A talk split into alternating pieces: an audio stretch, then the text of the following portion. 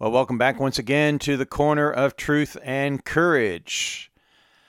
Folks, there's some some information that's coming out from a report uh, that's quite concerning, and it's indicating that the churches here in North America are not preaching faithful doctrine. The pulpits of America are not educating their congregants very well in basic theology, or rather, Christology.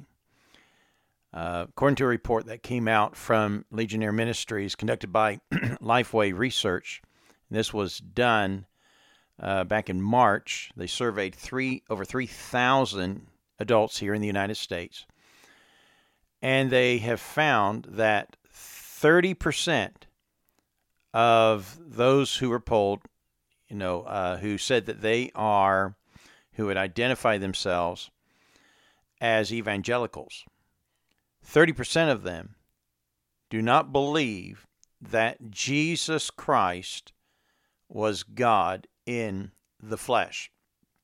They believe that he was a good teacher, but that he was not God. In addition to this report, 52% of the Americans, of those who were polled, 52% of them, saved or not, or evangelical or whatever religion, they were 52% say that they believe Jesus was a good teacher, but that he was not God.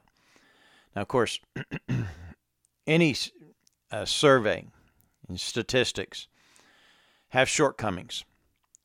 You know, we can look deeper into who was polled, how questions were formed and all that kind of stuff because sometimes uh, polls are skewed and can bring about a false data, false conclusion. But no matter how we slice this, this is concerning. Half of those polled, even if it's close, of Americans do not believe Jesus was God. Yeah, good teacher, maybe even a prophet of God. But to call him God, God in the flesh, the incarnate ones, they don't they don't believe that.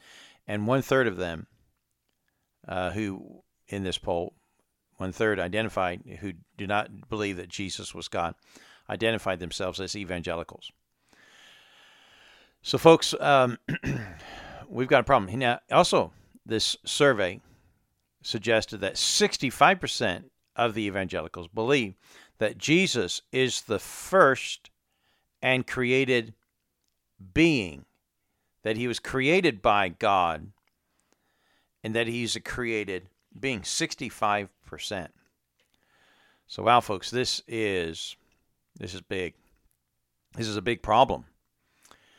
And it's a problem because you know the pulpits uh, where do we lay the blame?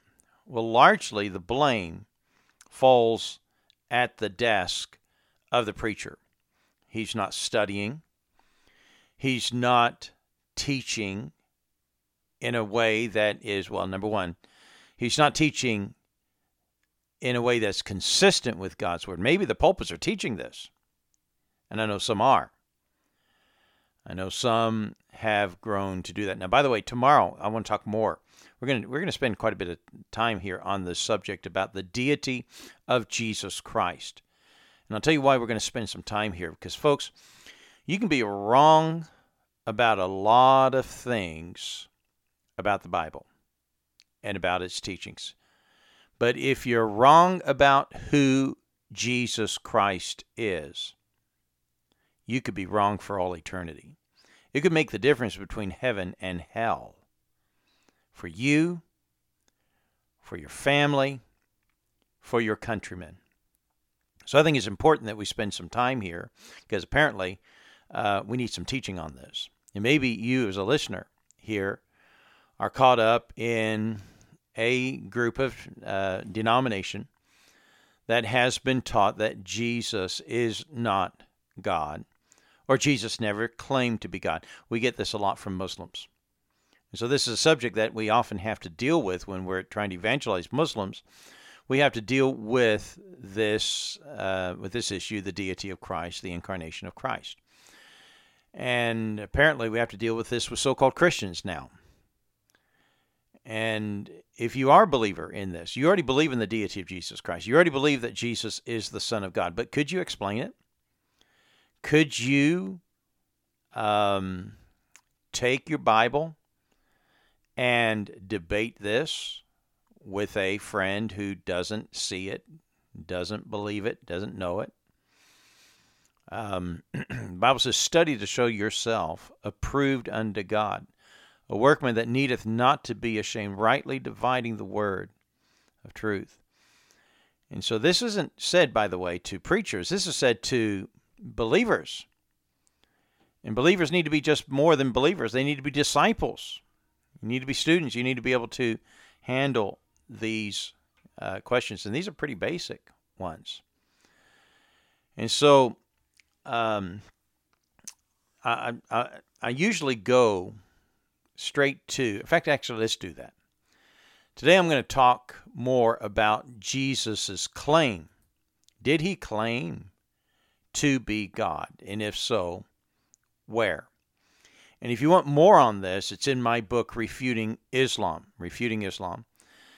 Now, um, you can always order that book at Amazon.com. Amazon.com. If you're in Canada, that's the best place to get it. It's hard for us to get it and mail it up to you. But if you get it uh, from Amazon.ca up there in Canada, and that's available even in England or Europe, uh, go to your local Amazon um, thing, and then you can order the book, Refuting Islam by Tom Wallace. Uh, the Patriot's Guide uh, to uh, uh, to exposing Islam. And so, if you um, if you go there, you'll find I, I wrote a chapter on this particular issue because it's one that comes up a lot. And so let, let's let's look at this. Did Jesus claim to be God? Muslims and other uh, cults, Christian cults out there, claim that Jesus never communicated that he was God. Now, he in your Bible, you won't actually find it in the particular words. Listen, I am God. He didn't quite say it in those terms, but he said it in a very clear way that they knew exactly what he was communicating. He was communicating that he was God, and they accused him of blasphemy. Now, blasphemy is a very serious crime. Leviticus 24 makes it very clear that if you're guilty of blasphemy, that has a death sentence attached to it. You're to be stoned, you're to be killed. And the Jews wanted to kill Jesus because he was communicating that he was God. The first example is found in Mark chapter 5, uh, sorry, Mark chapter 2, verses 5 through 10. And yeah, this is a story when the you remember the four men they try to bring their friend to Jesus and the house is full and they take apart the roof and they lowered him down. And Jesus says to him, Thy sins be forgiven thee. And here's what the scribe said in verse number uh, verse number six. Uh, and they reason in their hearts, Why doth this man speak blasphemies? Who can forgive sins but God only? And immediately Jesus perceived uh, in his spirit that they so reasoned within themselves. And he said unto them, Why reason ye these things in your hearts? Uh, whether it's easier to say to the sick of palsy, Thy sins be forgiven thee, or say, Arise and take up thy bed and walk. But I, uh, but that ye may know that the Son of Man hath power on earth to forgive sins.